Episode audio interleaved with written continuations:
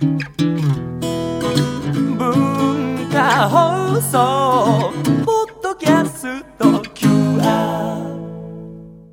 火曜日のこの時間はリスナーご意見番いいねっか新潟。リスナーのあなたに知っていただきたい新潟県についての情報をお届けしています。あなたにも一緒に考えていただきたい新潟県についてのクイズもあります。お付き合いください。今日の放送は映画鑑賞が趣味という方にぴったりのお話。新潟県上越市にある映画館、高田世界観をご紹介します。えー大竹さんと私は2年前、上越市での公開放送の前に、あ雪の中、高田世界観に行きましたね。行ったね。行った寒かったですけどね、面白いとこ。小さな劇場でね、雰囲気のある、ええ。うん、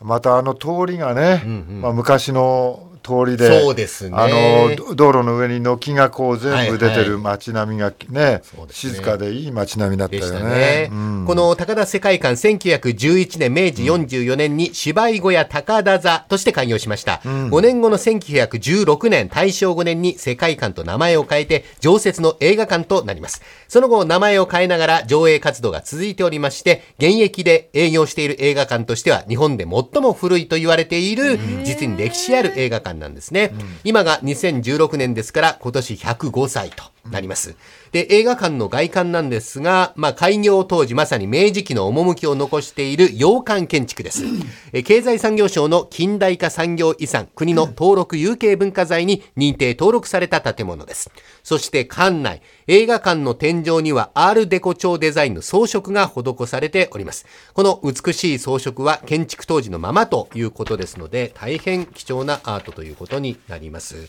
まあ、カラー写真で見るとこんな感じなんですね。はい。風情ありますね風情ありますね。で、左右の階段を上って2階席から映画を楽しむことももできまして、映写室もレトロな雰囲気がたっぷりです。あの、巨大な2機の映写機は昔ながらのものが残っておりまして、30分ずつ交互に映写するというアナログ感もまた味わいがあって魅力なんですね。今ではなかなか見ることのできないノスタルジックな映写室。えこちらは上映時間以外であれば自由に見学可能ということで、見学をご要望の方は映画館までお問い合わせをお願いします。この高田世界観が全国に知られるきっかけとなった映画がありまして、シグナル月曜日のルカという作品。今から4年前に公開されたこの映画では、上越市のあちらこちらでロケが行われまして、主人公が働く映画館の撮影場所として、高田世界観が大きくクローズアップされました。地元上越市が誇るご当地映画としても、この映画館を語る上でも外せない作品となっています。で、現在こちらで上映される作品は、懐かしの名作から話題の映画までバラエティ豊かなラインナップ。日本の映画に限らず海外の作品も幅広く上映しています。まあ、現代的な作品もこういった歴史ある映画館で見てみますと、過去にタイムスリップしたかのような、また異なる風情があるとも言います。今後の上映スケジュールなど詳しくは公式ホームページでぜひご確認ください。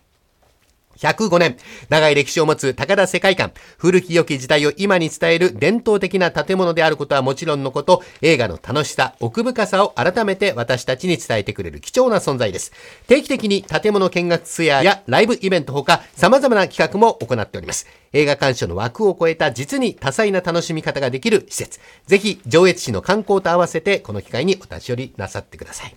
ではクイズに参りましょう。今営業している日本で最も古いクラスといえる高田世界観なんですが、一時は老朽化や2007年に起きた中越沖地震の影響などによって映画館を維持することが難しくなりまして、廃業と建物の取り壊しに迫られました。まあそのような中、運営を引き継いだ団体がありますが、えーどのような人たちが集まった団体なんでしょうえー難しいか。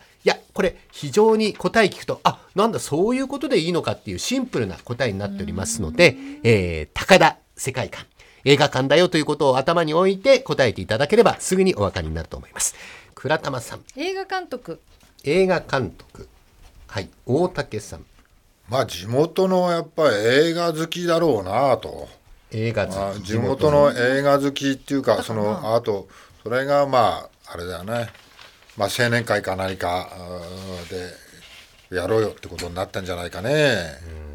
倉玉さんが映画監督。大竹さんが地元の映画好き、正解は大竹さんです、えー市民映画ファンが中心となった団体ということで、2009年高田世界観を地域の財産として残そうとした市民の有志や映画ファンが中心となりまして、NPO 法人街中映画館再生委員会が発足して新たな体制による運営をスタートさせました、えー市民からの募金とか自治体などからの補助金を原資にして椅子や瓦トイレの改修や外壁工事など市民プロジェクトによる修繕が行われて着実に再生に向かって進んできております。本当にあの風情のあるう建物で、大竹さんもちょっとあのステージの上に立ったりして。そうそうそうそう、はいはいそうなんですか。ええ。ここはなんか演劇演劇できるななん演て思って。劇がやってたところなのでステージ舞台があるんですよね。うんできるなこれとか思ってね、うん板の上で一人でなんかやってたよ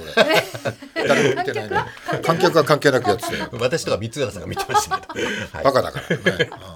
えー今週は高田世界観をご紹介しました。来週以降もこの時間は新潟県の情報をお伝えしていきます。楽しみにしていてください。このいいねっか新潟のコーナーは文化放送のホームページにて、ポッドキャスト配信されています。ぜひお聞きいただいて、新潟県について詳しくなってください。そして、いいねっか新潟で取り上げた内容をさらに詳しくご紹介している公式ウェブサイト、ウェブ版のいいねっか新潟と公式 Facebook もあります。ぜひ放送と合わせてお楽しみになってください。この時間はリスナーご意見番いいねっか新潟をお送りしました。